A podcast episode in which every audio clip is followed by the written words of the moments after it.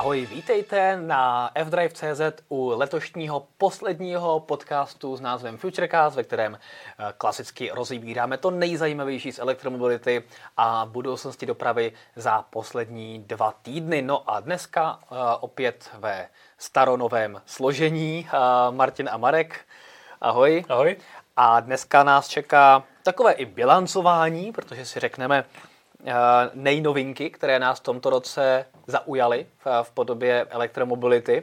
A taky si řekneme, jaký nejzajímavější auta jsme testovali a to, že nám jich prošlo rukama opravdu hodně eh, letos. Eh, řekneme si něco o autonomním řízení úrovně 3, které jako první v Německu získal Mercedes oficiálně jako certifikaci a může právě řízení úrovně 3 používat na německých dálnicích. Hmm. Potom se podíváme do USA, kde se mrkneme na Rivian R1T, což je elektrický pickup, který porazil Teslu a už se prodává a stal se pickupem roku. No a na závěr si prosvištíme nebo narazíme do Dacia Spring, respektive její bezpečnosti. Dacia Spring jsme teďka testovali redakci, vy jste si mohli podívat na její videotest i test na fdrive.cz. Ale potom se objevily eh, trošku nezávidění hodné výsledky Euro NCAP testů, kdy eh, Dacia Spring získala eh, oslenivý výsledek jedna hvězdička. A budeme se bavit o tom, jestli bychom do toho auta posadili třeba svoji manželku, případně tchýni nebo děti. Ale začněme teda tím hezčím a to je autonomní řízení level 3. A ještě než se do toho dostaneme, tak zase uh, budu rád, pokud všichni se zapojíte do Futurecastu, budete nám psát, pokud nás sledujete živě do chatu, na, přímo na YouTube, uh, vaše dotazy, pro postřehy, komentáře uh, k tomu, o čem se právě bavíme, budeme za to rádi. Dobře, Mercedes má schválené autonomní řízení úrovně 3, a to v Německu jako první automobilka. Hmm. Co to znamená? Co to jako by pro tebe znamená, co to znamená obecně? Eh, znamená to obecně obrovský průlom, protože vlastně všechny systémy, které se dosud používaly, tak byly úrovně 2, hmm. což znamená, že řidič vždycky musí věnovat pozornost eh, provozu a, a řízení, eh, byť to auto řídí za něj, třeba ty typu Tesla Autopilot, tak prostě řidič se tomu musí věnovat, musí být ve střehu a stejně být připravený kdykoliv zasáhnout. Level 3 už se, eh, tam se vlastně úplně diametrálně eh, mění ta, ta logika, protože v level 3 znamená, že to auto je schopný za určitých okolností, které jsou dopředu definované, eh, být schopný řídit. Tím pádem řidič se nemusí věnovat po tu dobu, kdy to auto přebírá řízení, tak řidič se mu nemusí věnovat. Mm-hmm. Pouze musí být připravený na vyzvání převzít řízení. A to ne hned. Eh, to ne hned, má na to, má na to tuším 10 sekund. Tak. Uh, takže... To je, to je ten obrovský rozdíl mezi vlastně úrovní 2 a 3, kdy vlastně v úrovni 2 uh, známe to ze současných asistenčních systémů, ať už je to Tesla nebo Mercedes, Audi, cokoliv, tak uh, v podstatě to auto řídí, řídí a pak najednou vidíme, že se řítí do nějaké překážky, s kterou si neporadí a musíme strhnout volant. Hmm. V rámci úrovně 3 takováhle situace nesmí nastat a vlastně i když se to auto dostane do nějaké mezní situace, že si nebude vědět rady, prostě nevím, osleního slunce, nebo bude zapadaná silnice, nebo cokoliv, tak to auto musí po určitou dobu se samo vypořádat s tou situací hmm. a musí ti dát dostatečnou dobu na to, dokončit, co děláš a převzít řízení. Nemůže se stát to, že prostě najednou se před tebou objeví stěna a ty máš půl vteřiny na zareagování, když píšeš e-mail. Že to, to je špatně. To je ten zásadní rozdíl a proto i pro mě to je velký průlom. A ono do značné míry to byl legislativní boj, nebo respektive to hmm. jsou legislativní omezení, protože víme, že když se podíváme, co dokáže beta verze Tesla autopilota eh, full self driving v Americe, tak eh, tam si ty auta běžně poradí s komplikovanými křižovatkami, městským provozem a tak hmm. podobně a funguje to. Jasně, v Evropě to je někde jinde a v, v Tesla, Tesly v Evropě tohoto neumí a dlouho umět nebudou, protože tady to je opoznání komplikovanější, ale ta technologie tam je. Hmm. A teďka je to jenom o tom vybalancování, kdy je za co odpovědný člověk a kdy je za co odpovědný eh, stroj, respektive automobilka. A vlastně od lidí z trhu vím, že tady vlastně největší problém taky jsou pojišťovny. V podstatě kdo vlastně převezme tu odpovědnost a kdo dokáže to, že ten autopilot, když jsem říkat autopilot, on se to jmenuje uh, Drive Pilot. Drive, drive, drive Pilot, no. pilot u Mercedesu. Uh, jak se bude dokazovat to, že v tom daném okamžiku Drive Pilot řídil a řidič uh, do toho nijak nezasahoval a že i když byl v těch mantinelech, tak stejně to auto nabouralo a je potom s odpovědností Drive Pilot, respektive té automobilky, že tam je problém. Eh, tam eh, to musí podle mě ta automobilka být schopná i nějak eh, zdokumentovat. Já jsem měl možnost vlastně ten Drive Pilot před půl rokem vidět naživo, mhm. seděl hmm. jsem na sedačce spolujezdce, když mi to instruktorka ukazovala vlastně, jak to funguje. A tam vlastně jsou samozřejmě předem definované podmínky, za kterých se to dá spustit, což je právě specifikum level 3, protože level 4 je v podstatě to samý, akorát, že už tam nejsou předem definované ty podmínky, e, že se to dá spustit jakoby v podstatě za jakýchkoliv podmínek, akorát ten řidič musí e, být připravený e, do určitého času zareagovat do nějakého limitu, ale level, level 5 je vlastně už bez omezení, kdy to auto to zvládne za jakýchkoliv okolností samo a řidič nemusí reagovat. Tak, tady jenom řekněme, ten Drive Pilot teďka momentálně je licencovaný na to, že na vybraných úsecích německých dálnic umí řídit eh, do rychlosti 60 km za hodinu. Hmm. Což na dálnici 60 km za hodinu, to je takový trošku uh, jako oxymoron, ale je to kvůli dopravním zácpám Přesně a hustému provozu, prostě, že když, se, když dojíždíš tamhle do Mnichova nebo do Frankfurtu a máš před sebou 3 čtvrtě hodinovou zácpu na pětiproudý silnici, tak si můžeš tu půl hodinu vyřizovat maily a další věci na telefonu, nemusí se vůbec věnovat řízení a to auto zvládne jet samo. Přesně tak, jako já, já tomuhle naprosto rozumím, hmm. protože tím, že dojíždím z Berouna, tak eh, na D5 eh, jsou ty kolony velice často. Eh, na Pražském okruhu, když potom jedu jako směrem na Barandov nebo, nebo k tunelům, tak, tak taky. Takže tomu naprosto rozumím, že ten čas bych si dokázal představit využít jinak, než, než koukat a popojíždět po pěti metrech a pět metrů popojet a zastavit.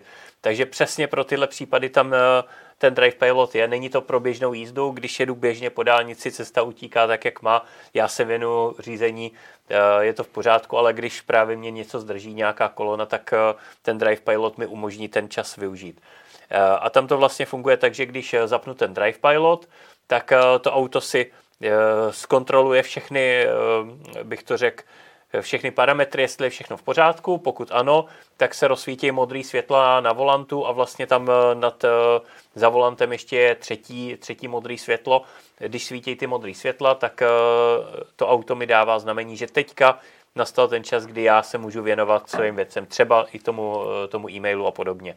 No ale tyhle ty tlačítka na volantu, ono to vidět na těch obrázkách, hmm. tak to přece není teďka přítomno v normální třídě S, ty tlačítka na volantu, to musí být nějaký speciální. Není, uh, není to tam, já jsem, já jsem tedy v EQS, který je tímhle vybavený mělo, ale podle mě, podle mě to bude za příplatek. Hmm. Kdo bude chtít Drive Pilot, tak dostane uh, volant s tímhle, uh, jo, jo, jo. s tímhle, s těma doplňkama. Mimo, mimochodem teda, to znamená, kdo hmm. má prostě teďka model S nebo EQS, tak uh, asi mu to nezačne fungovat. Podle mě, podle mě ne, tam to, bude, tam to bude podle mě za příplatek. Otázka, jestli budou schopni udělat nějaký upgrade, ale, ale nemyslím si, že ty auta jsou vybavený asi všema, všema technologiemi, který k tomu ten Drive Pilot potřebuje, ty lidary a tak. Některý tam mají, ale, pravda, no. ale nemyslím si, že budou umět všechny. Takže to bude, to bude podle mě hardwareově uh, za příplatek. Když si budeš kupovat EQS, tak si můžeš připlatit za, za tohle. No a vlastně, když se to rozsvítí modře, tak uh, to znamená, že já se můžu věnovat něčemu jinému, nemusím to sledovat. Hmm. A pak vlastně to auto, když nastane nějaká situace, kterou to auto e, není schopný řešit, nebo respektive ne, není schopný řešit, ale potenciálně by mohl být problém. Typický příklad byl, když za náma jela e, sanitka nebo policajti, auto s majáčkama, zkrátka s právem přednosti vízdě, tak to auto se samo začalo řadit do záchrany uličky, mm-hmm. samo to začalo řešit, to je právě to, to důležité, co jsi zmínil, že je schopný ten problém řešit. Na základě teda ale... kamer vzadu, jo, to vidělo, nebo na základě čeho to vidělo? Nevím na základě čeho, ono mm-hmm. to mhm. má těch čidel poměrně dost, kamery, kamery, zvukový čidla, těžko říct, čím to vyhodnotilo, ale zkrátka, když šli za náma policajti, tak to auto to vyhodnotilo, začalo se řadit do té, aby to udělalo záchranu uličku, ale zároveň spustilo tu výzvu červenýma červenou signalizací, takže vlastně ty světla, které tam svítily modře, tak se rozsvítily červeně. I akustická signalizace tam je samozřejmě a od té chvíle vlastně ten řidič má 10 sekund na to, aby to řízení převzal. Hmm. Protože se počítá, že by tam mohl být nějaký eh, problém, nějaká potenciálně složitější situace, kterou už to auto nebude schopný vyřešit, tak, eh, tak to předává řidiči. Pro, v podstatě pro jistotu, protože jsem sám viděl, že tu záchranu uličku třeba to umí udělat e, samospolehlivě, ale samozřejmě počítá se s tím, že by tam mohlo být něco složitějšího v takovém případě. Taky jenom, jak jsem zmiňoval, na vybraných úsecích německých dálnic, tak já tady koukám, že to je na 13 tisících kilometrech, hmm. takže ono to není uh, úplně ono málo. To, já jsem na to právě taky koukal, protože se tam psalo vybrané úseky, ale když jsem koukal na těch 13 tisíc kilometrů, tak jsem si říkal, to mají Němci tolik dálnic, hmm. takže si myslím, že to budou asi téměř všechny dálnice, Super, protože no. to je opravdu jako 13 tisíc kilometrů je poměrně dost. Teďka jenom zvyšovat tu rychlost postupně, hmm. a, ale jako za mě to je taky úplně úžasný uh, krok dopředu a první vize té opravdu skutečně automatizované jízdy, ne a, tak, jak to známe z těch ostatních asistentů, kdy člověk hmm. opravdu musí být pořád ve střehu a když prostě se podíváš na telefon, tak už si říkáš, ty doufám, že to auto na něčeho nenarazí. Hmm.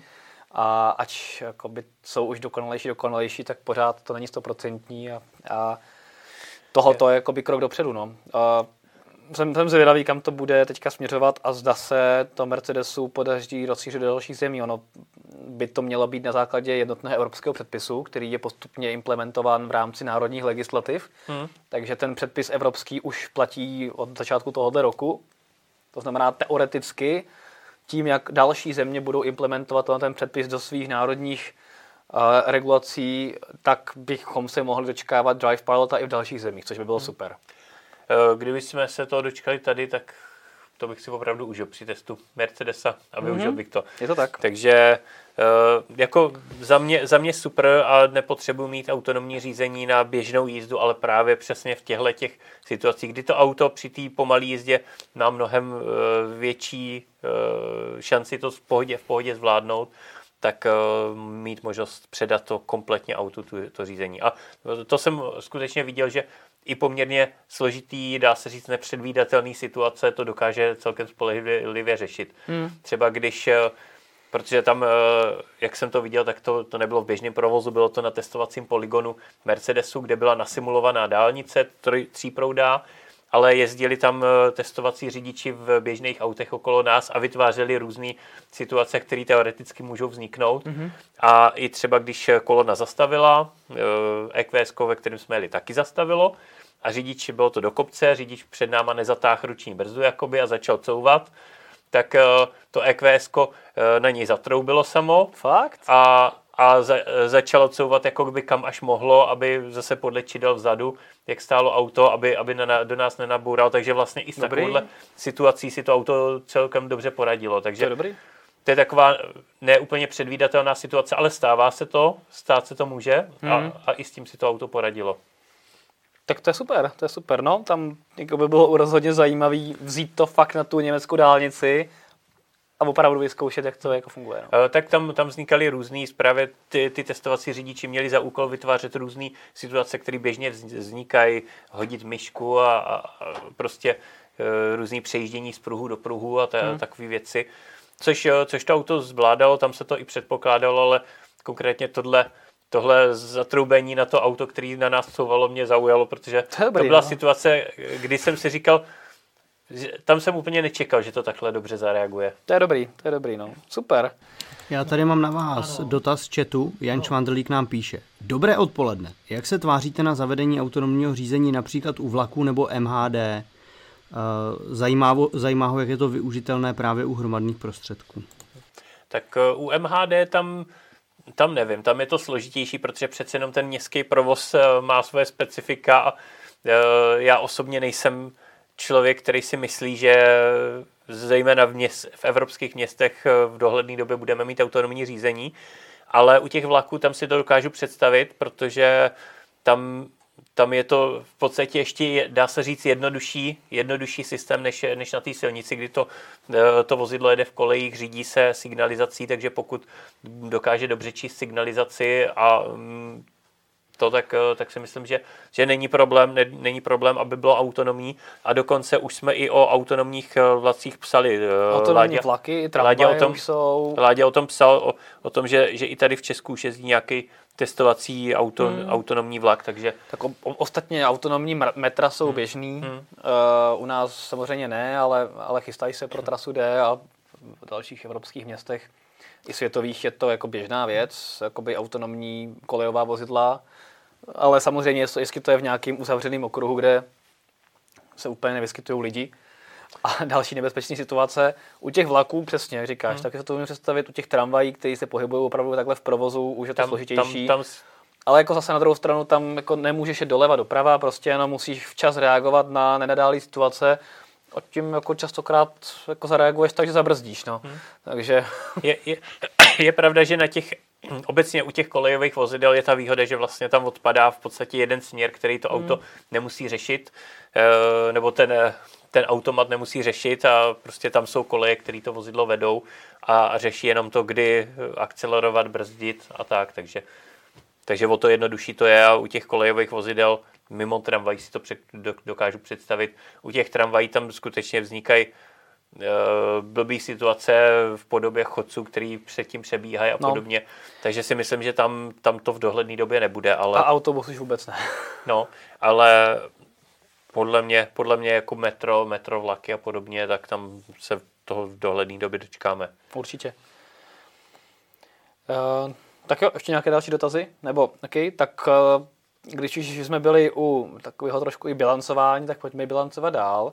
My jsme si řekli, že uh, si vzájemně řekneme, co za nás bylo jako v rámci driveu jakoby zažili nějakou novinku, anebo, nebo eh, nějaké testování nějakého auta, ale samozřejmě i vy, kdo nás sledujete naživo, tak budu rád, když nám napíšete nějaké otázky, třeba co jsme zažili v rámci tohohle roku, v rámci F-Driveu, co nás třeba potěšilo, zklamalo, co bylo super, méně super. Tak ale nejdřív teda se ptám tebe, co teda byla nějaká za tebe nejdůležitější novinka tohohle roku, o který jsi jakoby informoval, nebo která hmm. je taková zásadní, co posouvá elektromobilitu dál? Uh, já to mám rozdělený na nejdůležitější a nejzajímavější. Okay. Uh, nejdůležitější novinka a nejzajímavější auto, který jsem testoval. Okay. A nejdůležitější novinka je podle mě bez sporu Dacia Spring. Až tak, jo? Protože uh, mm-hmm. drahých luxusních elektromobilů je na, na trhu dost. Je spousta lidí, kteří si to koupí, kteří si to můžou koupit, ale nejsou to elektromobily, který uh, tu elektromobilitu rozšířejí.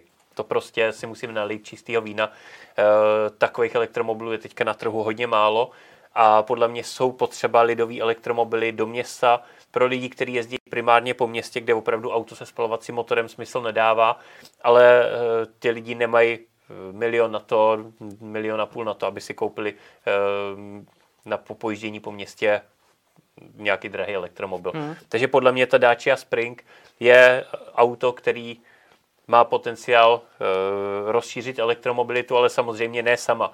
Takových aut podobně zaměřených musí přibývat. Zkrátka elektromobilů, který uh, jsou cenově dostupný i pro širší okruh lidí. Mm-hmm. Protože spousta lidí, a já se mezi ně počítám, uh, nemá elektromobil ne proto, že by nechtěli elektromobil, ale protože proto uh, v současné době ty elektromobily jsou finančně eh, nedostupný pro, pro drtivou většinu lidí. Takže takže podle mě Dacia Spring je nejdůležitější novinka na trhu. Mm-hmm. Jo, já souhlasím. Já eh, souhlasím, Není... že, že to je opravdu důležitá novinka, takže já to vidím podobně. No. Není, není to dokonalý auto, k tomu se dostaneme potom v závěru. Má svoje mouchy, ale... ale. Ale myslím si, že ten směr, který, který nastavila, to, v podstatě to nenastavila Dacia Spring, ale uh, Škodovka poměrně brzo vyklidila, uh, vyklidila pole nebo koncern. Eh, těch, Rozhodla se. To bylo vlastně první, první dostupné elektromobily byly, byly právě trojčata z koncernu, ale, ale podle mě Dacia Spring má potenciál tu elektromobilitu rozšířit, ale hmm. samozřejmě potřebuje, jsou potřeba další auta na trhu, takže já se osobně těším na další auta podobného zaměření typu uh, Volkswagen ID1, ID2 a podobně. Uh, vlastně Seat, Seat má taky vyrábět auto Eh, na téhle platformě, Škodovka taky. No ale Takže, až roku 2000, pokud se nemýlím, 25. 2025 je daleko. to právě strašně daleko. Proto, proto podle mě je ta Dacia Spring takhle důležitá, protože ta už přišla v roce 2021, pět let před, před dalšíma autama, které jsou v dohledu, protože o ničem jiným s takovýmhle zaměřením nevím. Takže takže podle mě fakt Dacia Spring. A uh, mám teda pokračovat, nebo... Určitě, tak, no, nejzajímavější uh, auto, to nej, jsem teda zvedavý. Nejzajímavější auto je podle mě Mercedes EQS. Aha, to jsem si který myslel. Jsem, který jsem testoval, protože... No jenom, nejenom testoval, ty jsi s ním udělal rekord. Uh, dělal jsem s ním i rekord. Krs, já, jsem, já jsem vlastně uh, nedělal klasický test EQS, to, to mě pořád, uh, doufám teda čeká, udělat klasický test, ale měl jsem možnost s ním po Švýcarsku najet poměrně dost kilometrů a už od a po první... Česku taky? Po Česku taky, ale k tomu eh, nejdřív bylo to Švýcarsko, kde, kde se to odstartovalo a už vlastně po prvních kilometrech s tím EQSkem mi bylo jasný, že tohle je fakt technologicky hodně povedený auto, protože když jsem viděl tu tu efektivitu, tu, tu spotřebu, jakou, jakou mi to ukazuje palubní počítač i v tom hornatém terénu, když jsme stoupali do 2000 metrů, nějakých 2200 metrů nad mořem, tak uh, ta spotřeba byla opravdu, ne, nepamatuju si teďka konkrétní číslo, ale byla fakt, fakt dobrá na, na to, jaký to byl krpál. Takže, takže jsem si říkal, že tohle auto se fakt povedlo, že Mercedes šel Jasně, má, má tam nej, největší baterii, která je teďka na trhu, pokud se nepletu. Ale takže šel cestou je relativně velký baterie, ale nejenom to, toho rekordního dojezdu dosáhnul hlavně efektivitou. Hmm. To auto je opravdu do detailu dotažený, aby tam byla co největší efektivita a to mě na tom zaujalo, protože si myslím, že není eh, cesta natahovat dojezd zvětšováním baterie bez ohledu na efektivitu, ale líbí se mi ten přístup Mercedesu, že opravdu dává obrovský důraz na efektivitu, aerodynamika, efektivita pohonu a to na tom EQS je vidět. Kromě a zároveň těch, to je luxusní kromě a pohodlný těch, auto. Kromě samozřejmě těch technologií, který, který zase zajišťují ten, ten komfort a luxus uvnitř, protože toho jsem si taky užíval. Hmm. Uh, sami se mi poprvé, poprvé jsem řídil auto, ve kterém se mi sami zavírají, otvírají dveře, třeba jenom zmáčknu čudlík a takový, takový věci. Tak to Tesla už umí nějakou dobu. X. Jo, jo, jasně, křídlový. No jo, jo, vlastně, ty přední jsou jo, motorizovaný. Jo, no, ale já jsem s Xkem vlastně nejezdil. Aha, no, no Takže akorát, akorát vlastně od Tesličky na, na tom na letišti jsem jí prohnal jo, trochu. A tam ale nešlo o dveře. tam, jsem, tam jsem neřešil dveře, no. Takže, takže s Xkem takže nemám zkušenosti, no. Takže mm. to, je, to je opravdu povedený auto, no a když jsem, když jsem viděl tu efektivitu a ten dojezd, tak, eh, tak jsme udělali ten rekord český v dojezdu 853 km na jedno nabití, což si myslím, že na elektromobil je celkem slušný výsledek a určitě by se dalo udělat víc, protože jsme neměli optimální podmínky, dělali jsme to už na podzim, kdy ty teploty byly mezi 5-10 stupni Celzia, takže další, chvíli, chvíli i pršelo. Takže další rekord se chystá, říkáš, nějaký jo? rezervy, nějaký rezervy tam byly. Aha. Takže když by to někdo překonal, tak asi není problém Eh, si to vzít zpátky, ten rekord. Takže jako fakt povedený auto, který, hmm. na který se těším, až No já na to asi... Ale, ale je to auto, který tu elektromobilitu nerozšíří, tak, eh, tak jako třeba Dacia Spring. Prostě je to velice povedený auto, ale koupí si to jenom pár uh, vyvolených. Jasně, no to chápu. No. Zároveň teda na tebe navážu, že EQS u mě spadá do aut, u kterých uh, nejvíc lituju, že jsem si je zatím nevyzkoušel. Já jsem v něm akorát seděl hmm. několikrát, ale nikdy jsem v něm nejel. Takže EQS mi pořád, pořád jako uniká, což mě hrozně mrzí, ale věřím tomu, že už v příštím roce se s ním uh, svezu aspoň na chvilku. To mě zase teda a Spring, no. A, no, já tak... Tam jsem se ves jako spolujezdec aspoň, no, ale neřídil jsem jí. No vidíš, uh, tak já jsem se ani neves.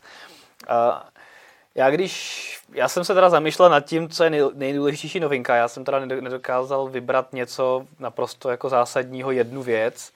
A je toho strašně moc, jako, ať už je to rozšiřování ultrafastových stanic a přesně letos tolik nových elektromobilů, jako se dnes letos vrhlo na silnice jako typů nových, tak nebylo nikdy.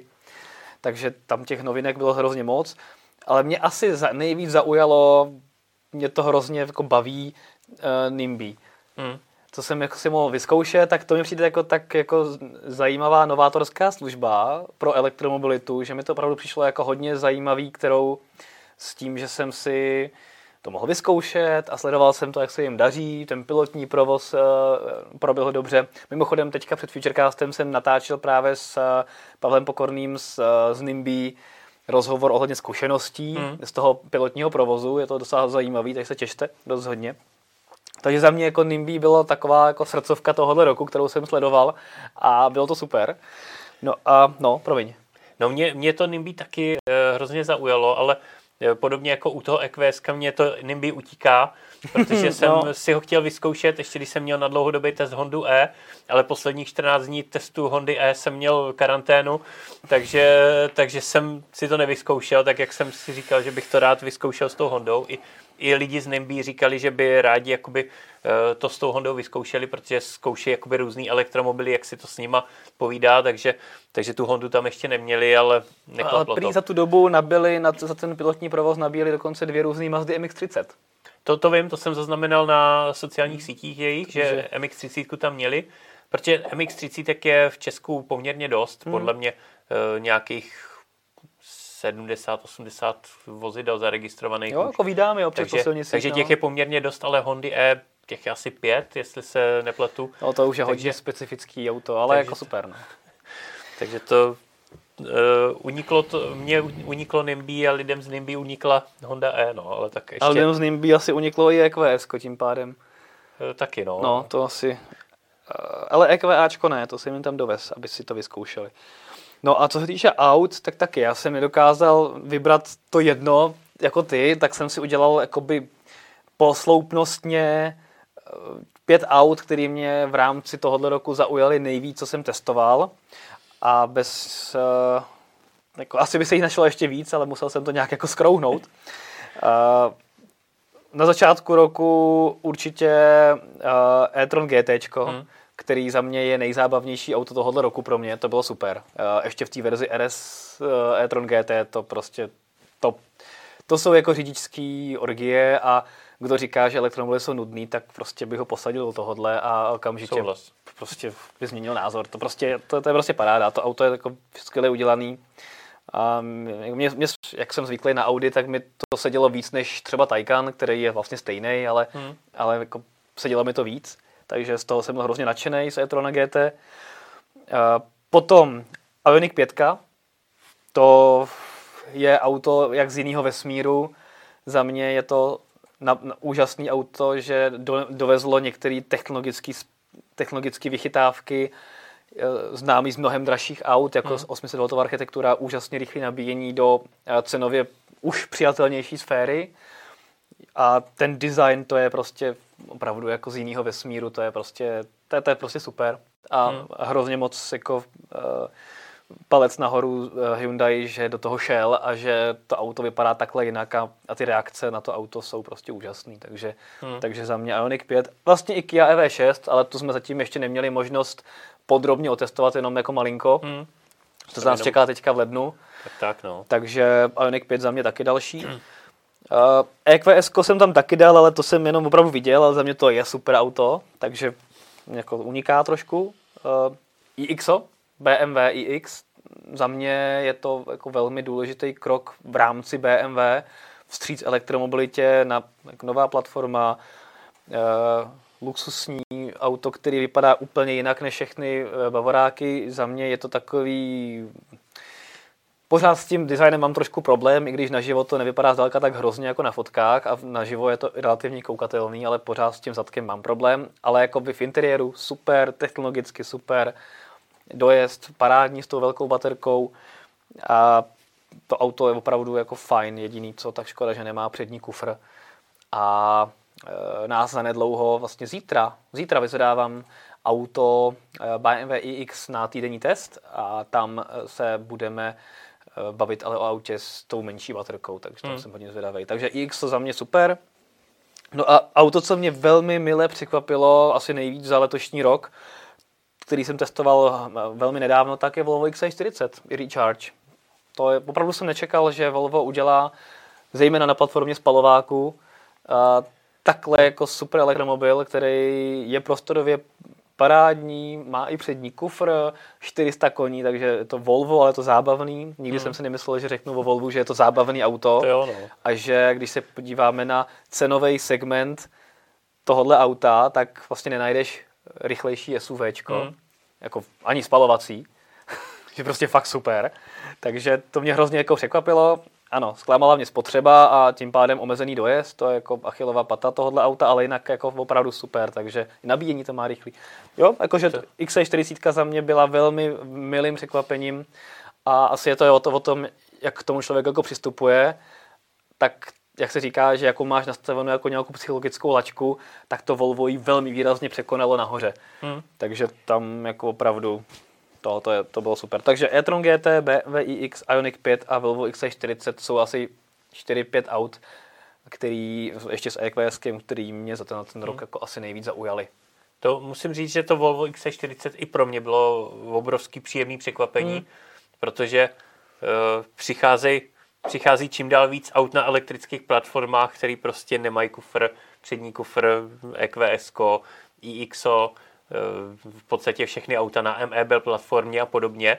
A najednou se objeví auto, který je eh, paradoxně na, vychází nejenom na, na platformě spalováku, ale vlastně vychází z klasických XC40. Mm. A otevřeš kapotu a tam máš poměrně velký přední kufr, takže, takže tohle mě velice příjemně překvapilo. U, třeba u aut jako Ioniq 5, na, 5 nebo Kia EV6 ten přední kufr člověk čeká, je to elektrická platforma, ale tady prostě si říká člověk, jo, tak tam to je klasická platforma, ale otevřeš a máš tam přední kufr. Jo, jo, takže, je to paráda. Takže no. super. A já bych ještě k tomu našemu přehledu asi doplnil jakoby z pohledu českého trhu Aha. E, důležitou novinku a to je, to je ENIAC, no protože no jasně. ten se vlastně letos začal ano, prodávat. To je, to je důležitá a, novinka, ano, to je pravda. E, on má, bych řekl, jakoby podobnou e, funkci jako, jako Dacia Spring. Není to samozřejmě takový low cost, ale je to auto, který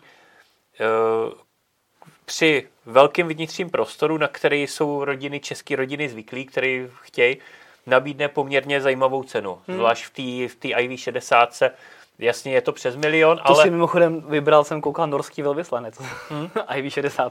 Koukal jsem, no, ale, ale uh, v podstatě ten poměr poměr eh, cena a prostor nemá v eh, elektromobilech konkurenci. Jo, jo. Takže, takže si myslím, že tohle je auto, který sice není, není ten low cost, není to městský přibližovadlo, ale v rámci rodinných aut eh, je to taky cenově dostupný rodinný elektromobil, tak, by, se, a, by se dalo říct. A zároveň se podíváš Takže... na cenu Eniaka a srovnatelně velkého a vybaveného Kodiaka v nějaký jakoby silný verzi, která odpovídá silnějšímu hmm. Eniaku, tak ty ceny jsou velmi podobné. Takže jo, to je pravda. Nějakých 100-150 tisíc, což se tím na provozu může jako docela rychle vrátit. Zase na druhou stranu ten Kodiak je větší než eh, Eniak ten Eniak je tak jako velikostně mezi, mezi, hmm, mezi tím Kodiakem a Octavii je, je větší. Je, no je jako reálně, vnější rozměry jo, ale... Uh, i, I vnitřní. I vnitřní, Eniak, uh, co se týče kufru, velikost kufru, místa vzadu a tak, tak uh, Kodiak je větší určitě. Jo, já jsem teda, co jsem ty měl vedle ne. sebe, tak když jsem jakoby přesedával a měřil jsem si to a tak podobně, tak mě to přišlo jako dost jako podobný, nebo jako věty zna... možná je o něco větší, ale ty rozdíly byly jako neznatelný. Hmm. Tak eh, mě to eh, tak nějak potvrdil Láďa, který jezdil, Láďa Čermá, který jezdil víc, eh, testoval i Kodiaky předtím hmm. a pak, když jezdil s Eniakem, tak říkal, že, že tam je znát, že to, že to auto je menší, že to je tak jako někde mezi, mezi tím Kodiakem a Octavii kombi, ale jako pořád, pořád velký auto. Hmm. Takže takže je to to co, to, co v podstatě většina českých rodin od uh, auta potřebuje. Mně osobně no, by prostorově taky bohatě stačil.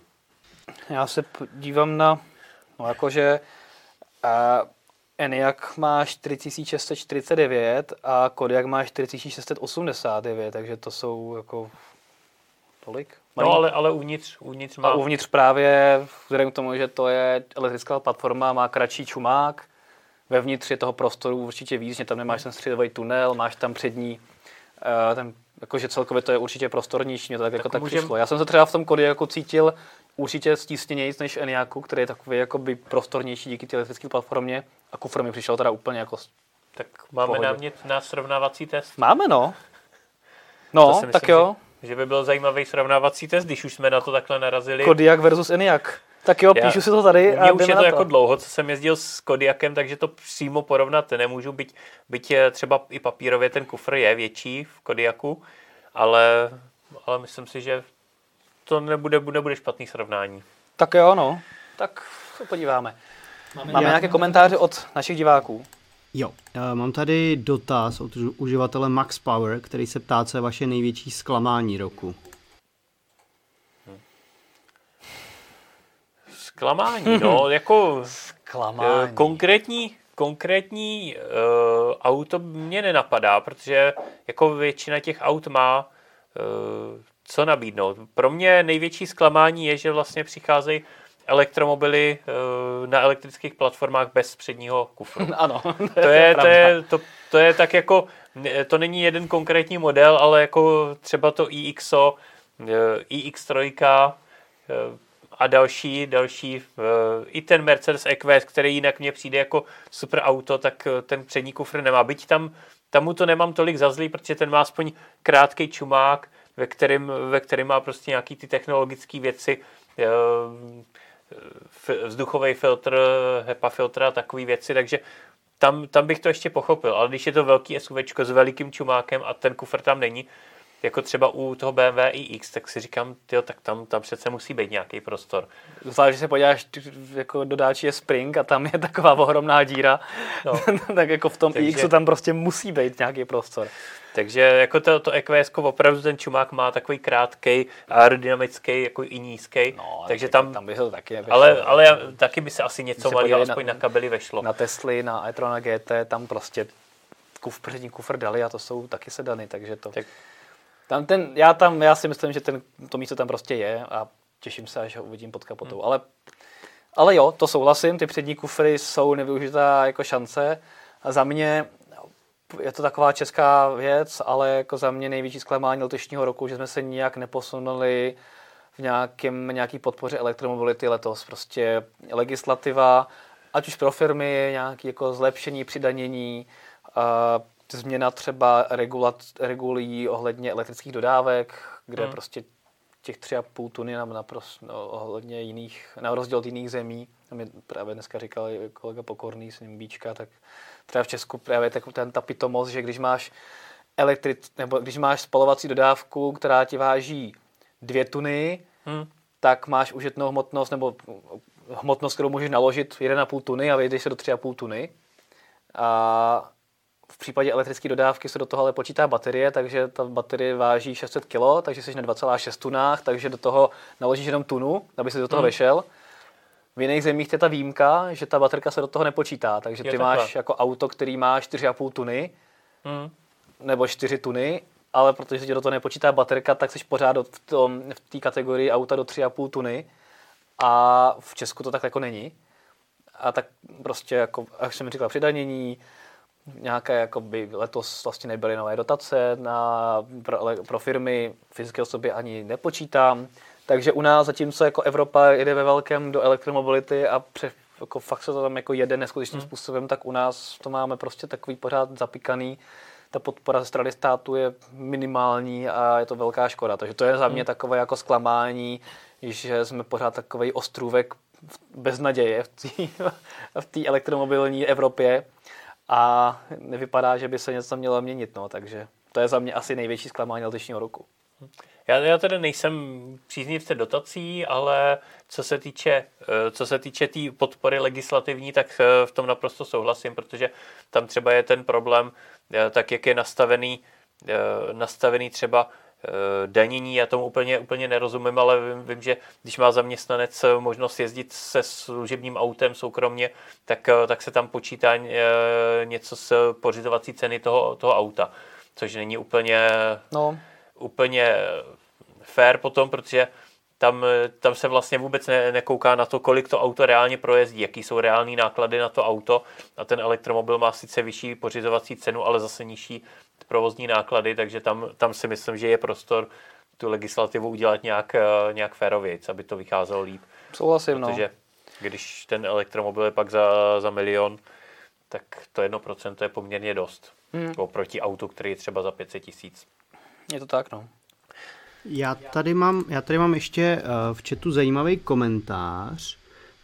Kiel sem píše, že za něj největší zklamání rukou bylo to, že si objednal Enyaq 80X a neobjednal si Teslu, protože teďka už na to auto půl roku čeká a vypadá to, že další dva roky ještě čekat bude. No, je to pravda, ty letošní rok letošní rok je opravdu kvůli těm čipům velmi špatný hmm. a ty dodací doby u aut... Dva měsíce, ne dva roky. Se dva měsíce. Co dva měsíce? Že další dva měsíce bude. Ano, hmm. no ty, ty dodací lhuty se fakt jako hodně protahují a opravdu, když teďka chceš auto a nechceš ho za půl, tři roku a chceš elektrický auto nějaký rozumný, tak opravdu je Tesla jediná, která ti ho může hmm. dodat jako relativně rychle, protože tam ty dodávky nějak jako neváznou. Takže opravdu ty klasické auta, tam se fakt do, u některých se pohybujeme klidně jako v ročních skoro čekacích dobách, to je to, jako šílený. To ještě u toho Enyaq je to dobrý, no. protože eh, Škodovka se snaží primárně expedovat ty Enyaqy, takže když nějaký čipy jsou, tak, eh, tak to dostanu řekněme ty dražší auta, což znamená Enyaqy, Superby a podobně. Když chce někdo Fabii, tak to je úplně zabitý. Tak, tak. No, obecně, obecně čím dražší auto, tak tím je ta situace lepší, protože na nich mají automobilky lepší marži, hmm. takže automobilů typu jako Porsche Taycan na e-tron GT nebo dražší elektromobily obecně, tak se ta situace zas tak moc jako netýká. I když teda, co jsem slyšel z trhu, tak jako na EQS se taky trvá, čeká jako velmi hmm. dlouho. Otázka je, jestli to je čipama nebo něčím jiným.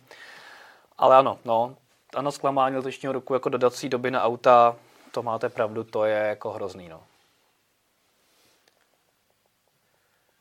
Ještě nějaká uh, komentáře, otázky? Uh, jo, mám tady od Honzy Čermáka, který píše, že manželka se při jízdě v Eniaku vzadu cítí stejně jako v Oktávii, že to asi bude tím, kolik baterek tam je, jak vlastně ty baterky zabírají vnitřní prostor v podlaze. Hmm. Jakože má uh, kolena blíž, jo takhle, jasně, no. Hmm. no. Já jako mám pocit, že to je tak jako někde mezi právě tím Eni, Kodiakem a Oktáví, že to není jako úplně No jako úplně srovnatelný. Prostoru vzadu, ko, toho jako prostoru vzadu tam je, sorry, ale toho prostoru vzadu na zadních sedačkách je prostě jak v Superbu, to je neskutečný. No, v jako... Kodiaku taky, no. Hmm. Kodiak, Kodiak může být i sedmimístný, což Enyaq ne. To je pravda, ten, no. ten kufr tím pádem se dá předpokládat, že opravdu Co, je. My ten duel budeme muset udělat teda. No. Koukám, že ty budeš uh, řidič Kodiaku jo, jo. řidič Enyaqu a uděláme si prostě duel, co zvolit pro českou rodinu. No. Tak jo. to mě bude bavit. Tak a pak si dáme závod Praha, Brno a zpátky a uvidíme. tak to, to vyhraju a... a bude. No, tak a, dobře. Něco dalšího někdo? ne? Tak jo, takže jsme si zbilancovali rok 2021. Hmm, my teda samozřejmě budeme ještě dělat bilancovací články, kde uvidíte nejcennější články, videa, naše pohledy na to, co se povedlo, nepovedlo. Podíváme se taky třeba na to, jak se rozvinula dobíjecí infrastruktura v Česku a další jako věci, takže se rozhodně na bilancování můžete těšit a nebilancujeme naposledy.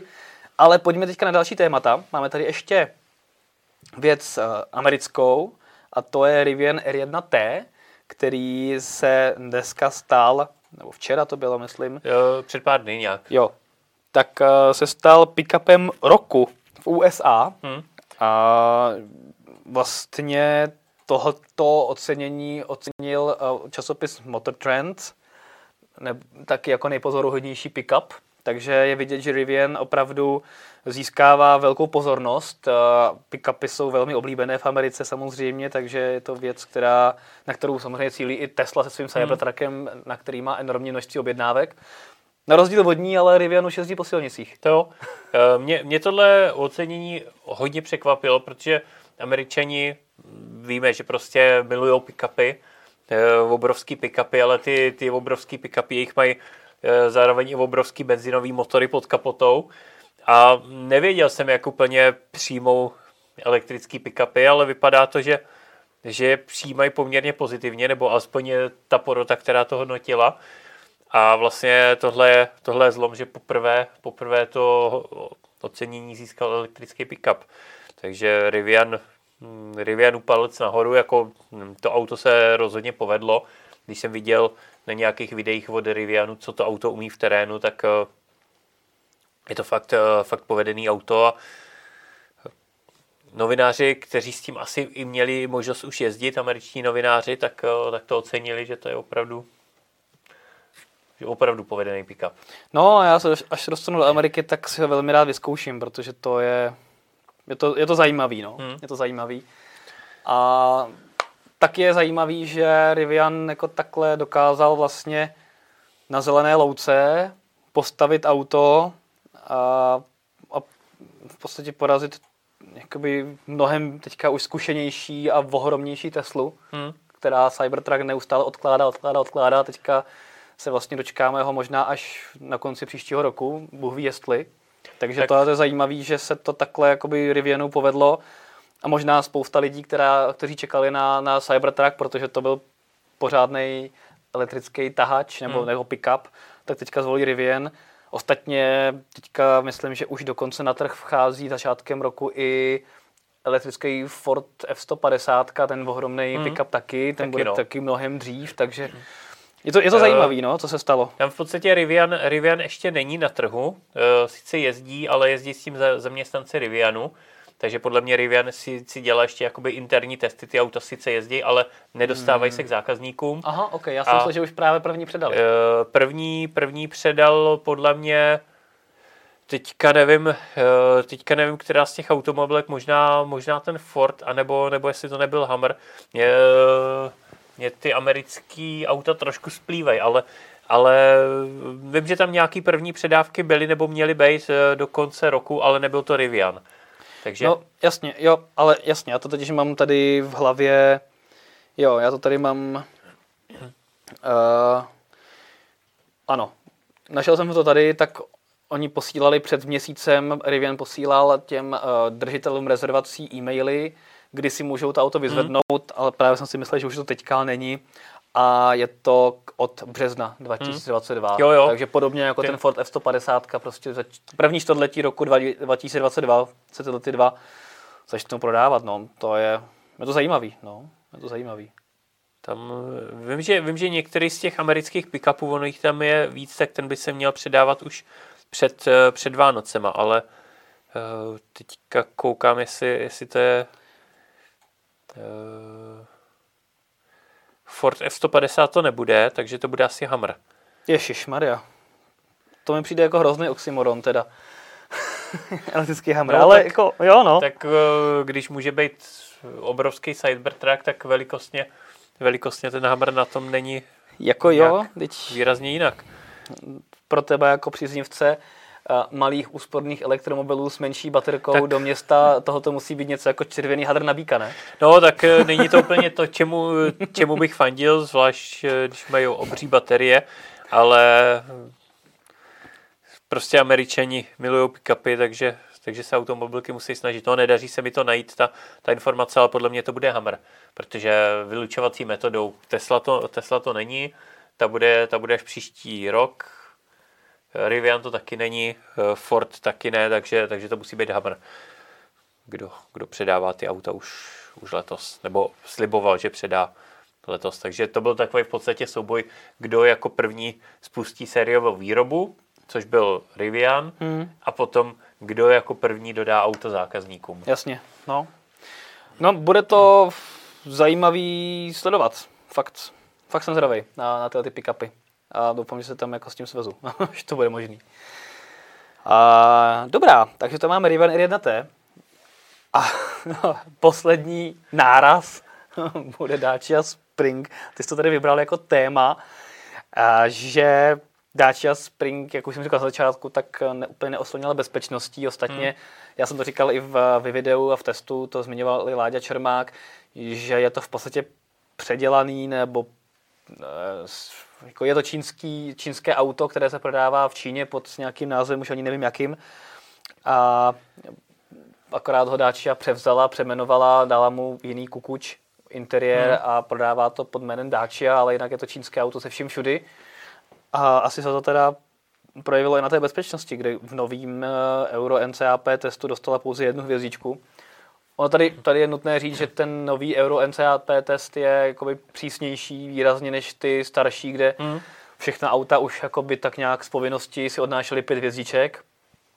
Teďka v tom novém testu mimo Dacia Spring pohořelo třeba, jako velmi výrazně pohořelo třeba Renault Zoe. Ten pohořel ještě víc než Spring. No, což Ten jako... nedostal ani jednu hvězdičku. A na tom, na tom jsem to právě chtěl ukázat, Aha. Protože to je krásný příklad eh, toho, jak eh, se změnilo, změnilo to testování a je výrazně přísnější. Mm-hmm. Jo, ono to totiž ta jedna hvězdička Dacia Spring, jako není to dobrý výsledek, to rozhodně ne, mm-hmm. ale zase to není taková tragédie, jak by se na první pohled mohlo zdát, mm-hmm. protože tam došlo k poměrně výraznému zpřísnění.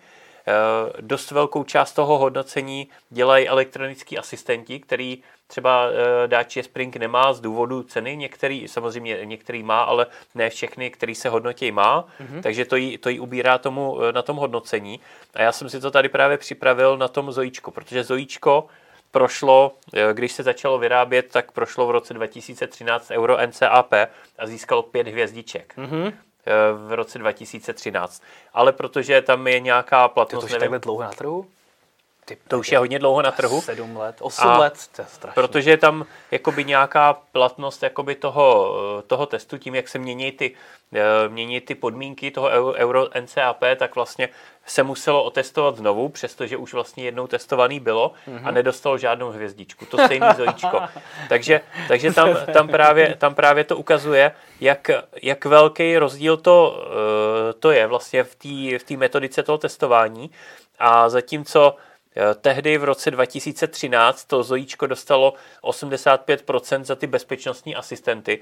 Eh, Přiznám se, že jsem úplně neporovnával, který mělo a který ne, ale nemyslím si, že by Renault něco ubíral. Spíš mm-hmm. si myslím, že to zůstalo tak jak, tak, jak to bylo. Neviděl bych důvod, proč by ubírali bezpečnostní asistenty. Tak v, v roce 2013 dostalo 85% v hodnocení za ty asistenty a teďka vlastně dostalo Zojíčko jenom 14% za ty asistenty. Takže, takže ono vlastně, samozřejmě i ty, ty ostatní výsledky jsou přísnější a dopadly, dopadly teďka výrazně hůř procentuálně, ale nejvíc, nejvíc tam ztratilo na těch asistentech. Takže eh, třeba za eh, dospělý cestující v roce 2013 měl 89% hodnocení, Mhm. a teďka vlastně za bezpečnost dospělých cestujících dostalo 43%. Takže samozřejmě i ty, ty ostatní parametry šly níž. Teďka se poměrně e, dost e, klade důraz na bezpečnost chodců, tam mělo, tam mělo 41%. E, to je právě ten důvod, proč se říká, že No koukám, no. Cybertruck, e, 39 dokon, jo vlastně, ano. Cybertruck se 47. nemůže dostat na, na český nebo na evropský trh právě kvůli tomuhle, že nemá šanci projít e, tím testem bezpečnosti chodců. Mimochodem, velmi špatnou eh, bezpečnost eh, chodců má i Hyundai Ioniq 5. Jo, no, tak je to takový Jak je ostřejší auto, hranatý, 63%. No, hranatější, ale Hm, Zajímavý, no. Takže- Ale jako tady, já jsem to tady seřadil, uh, ty nové testy a z elektromobilů, uh, který byly teda retestovaný podle té nové metodiky, tak nejlépe vyšel Mercedes EQS. hm, 96% za ochranu eh, lidí, jako uvnitř, pět hvězdiček samozřejmě. A hnedka za ním Škoda Enyaq iV. hm, Představ no, si to. Pěkný výsledek. Škoda Enyaq na druhém místě, a, což je jako zajímavý. Potom ID4 Volkswagen a Audi Q4 e-tron byly 93%, takže stejně, že to je stejná Mhm. platforma, takže ono to je BMW iX 91%. A Ioniq 5 i přesto, že si odnesl jako špatný hodnocení, hodnocení těch chodců, tak do skončil na pěti hvězdičkách a docela dobrý výsledek taky. A pak už, pak už jsou tam men- menší. Jo, ale třeba Fiat 500e, taky malý auto, tak uh, si celkově odneslo čtyři hvězdičky, Hm. což jako není špatný. Jo. No já, já jakoby na tomhle jsem chtěl ukázat, že ta Dacia Spring na tom není zas tak špatně, jak se zdá na první pohled a spousta lidí, když jezdí starým autem, tak to je mnohem, mnohem hůř na tom, než, než ten Spring, který, který samozřejmě tím novým testem neprošel úplně, úplně ideálně, ale když se to porovná s tím, že v roce 2013 vlastně Renault Zoe měl pět hvězdiček Hmm. a teďka nedostal žádnou, a Spring vlastně dostal teďka jednu hvězdičku, tak, eh, tak je na tom vlastně líp, než, než bylo v roce 2013 pětihvězdičkový auto. To jsem, to jsem tím, tím chtěl říct, že, samozřejmě ten test se zpřísnil a pořád, pořád ten Spring je podle mě lepší, než jezdit nějakým starým autem podobné velikosti, hmm. protože tam ta bezpečnost je ještě mnohem horší. Hmm, hmm. No, tak tady musím říct, že jako zajímavé výsledky, no. Uh, takže, takže Dacia Spring nezapadla zase tak hrozně, jak by se mohlo zdát. Eh, No, tak jako není to, není to výsledek, kterým by se Dacia mohla a chtěla chlubit, ale, ale je potřeba se na to dívat jakoby pohledem toho té měnící se metodiky. Jasně, no ale jako je pravda, že i když se na to opravdu podíváme, tak uh, i za, ten, za tu ochranu těch dospělých lidí, těch 49% a 43% u Renaultu Zoe jako dost špatný, no. Je, je to špatný, no, ale je, A ty asistenti jsou jako samostatná kolonka, tam do, Jsou Zoe dostalo ale- 14% jenom a Spring dokonce víc, 32%. Hmm. Takže, ale jako obecně dáči mají za ty asistenty jako velmi špatný hodnocení, koukám, no. Ale tak to je tím, že to jsou levní auta a hold do té Hmm. nejlevnější kategorie Tam- se ty pokročilejší Přesně tak. asistenti nedostávají, ale ale jako jsou i levný auta jako Hyundai Bayon třeba, tady má jako docela dobrý hodnocení uh, toho celého peku a má čtyři hvězdičky, takže Hmm. jde to, ale Jo, je to jde, oceněno. určitě, určitě Fabia jde. má taky pět hvězdiček. Hmm. A to už je auto skoro za 400 tisíc. Jo. právě. To ostatně ale Spring ještě za víc. To jo, ale, ale elektromobil. No. Dobrá, takže Dacia Spring není to taková katastrofa, jak jsme si mysleli, ale je to pořád katastrofa. tak.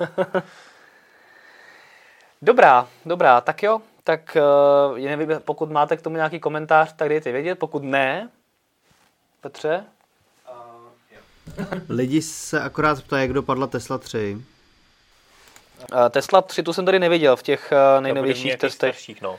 Hmm. Ale Ta ještě bude mít to, tu starší metodiku. ještě k té k tý Dacia Spring bych dodal to, že u té Dacia Spring se z- eh, zase nepředpokládá, že by jezdila nějakýma většíma rychlostma třeba po dálnici, kde ty následky nehod jsou samozřejmě horší. A je No, to jak auto nepředpokládá, tak vzhledem k tomu, že má maximálku 110, tak to jako ani není fyzicky No, možný. právě, no. A, a tím, že je to primárně městský auto, tak eh, v tom městě zase se bourá v malých rychlostech.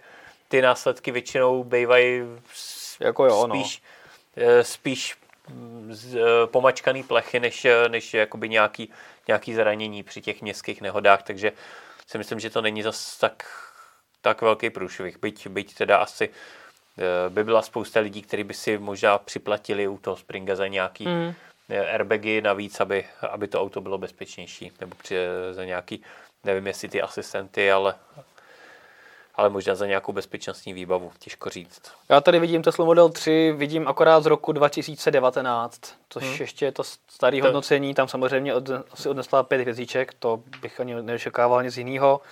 A vlastně nejvíc ztratila za to, že na rozdíl od jiných aut nemá třeba tolik airbagů, že Hmm. nemá vzadu uh, vzadu airbagy, nemá kolení a airbag pro uh, řidiče ani spolujezdce, nemá nemá uh, vlastně střední airbag, boční a takovéhle věci. Na, na, tom, na tom prostředním airbagu si vylámal zuby právě eh, Spring i Zoe, že nemají, nemají ten airbag, no. airbag mezi, No. no. mezi posádkou v podstatě.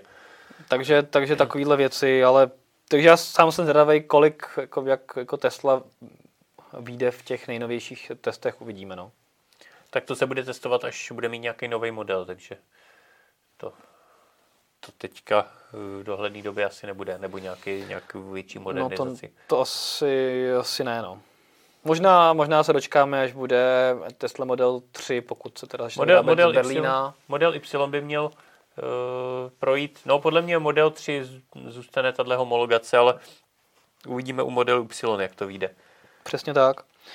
A X, bohužel, X a S, ty jsou ještě starší, podle mě. No, to je, ještě, no. to je 2019, no, taky. Dobrá, jestli to je všechno, tak my vám děkujeme za pozornost, nejenom u tohoto dílu Futurecastu, ale u všech Futurecastů v tomto roku. A doufáme, že jste si je užili ať už naživo na YouTube, nebo třeba ze záznamu, nebo na našich podcastových platformách. Jenom zopakuju, že Futurecast eh, najdete právě třeba i na Spotify, Apple Music a dalších platformách. No a nově se můžete těšit na eh, Futurecast také na streamu. No a eh, Tím bych to asi uzavřel. Děkujeme za pozornost a těšíme se u Futurecraftu v roce 2022 v prvním týdnu, takže se moc těšíme. Mějte se krásně a elektrický jízdě zdar. Ahoj. Ahoj.